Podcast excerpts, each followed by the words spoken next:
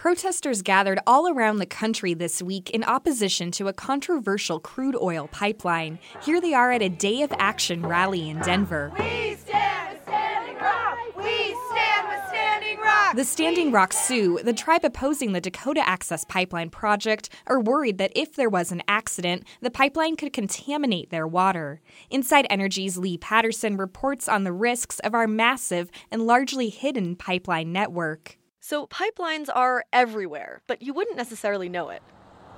For example, right now I'm standing on top of one of these pipelines in a quiet residential neighborhood called Aurora, that's a suburb of Denver.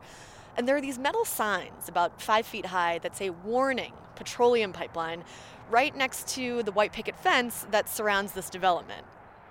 If you look on a map, there are pipelines zigzagging all over the Denver metro area and all around the country. Around 2.6 million miles worth of pipelines of varying sizes, quietly carrying everything from hazardous liquids like crude oil to natural gas. But when something goes wrong in that massive system, it can be really dramatic. Parts of San Bruno, California were turned into a raging inferno around dinner time Thursday evening.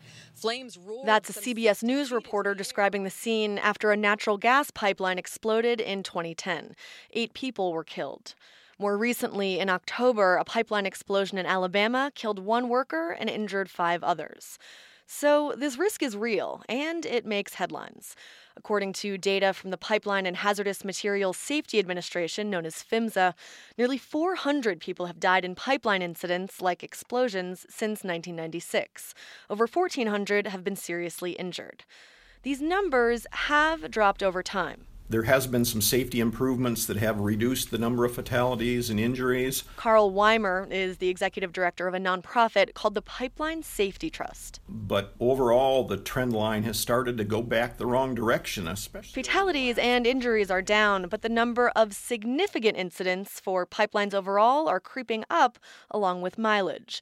In the past five years, at least 125,000 miles of new pipeline have been built. Weimer speculates maybe the rapid build out during the oil and gas boom meant work was sometimes done quickly instead of correctly. But because there are so many different types of pipelines, there isn't one single cause of any of these pipelines that you can point at and say that's what the problem is. But what we do know from PHMSA data is that there were 328 significant incidents last year, including fatalities, injuries, spills, and property damage. That's up from 301 in 2014. Top causes last year were welding or equipment failure and corrosion. And there's another common problem. Chris Stockton is with a company called Williams that operates a very long pipeline called Transco. It actually goes from South Texas all the way to New York City. And a few more that snake through the Pacific Northwest, Colorado, and Wyoming. Stockton says that one of their leading causes of incidents is excavation damage. And that's just, uh, you know, folks. Uh, digging into the pipe, not, not even realizing it's there. In addition to these risks, there's the issue of a chronically underfunded and understaffed regulatory agency. PHMSA has 533 inspectors on its payroll. That's around one inspector for every 5,000 miles of pipe. A government audit in October found that PHMSA is behind on implementing new rules. It has 41 mandates and recommendations related to pipeline safety that await rulemaking. But on the ground, are pipelines actually safe?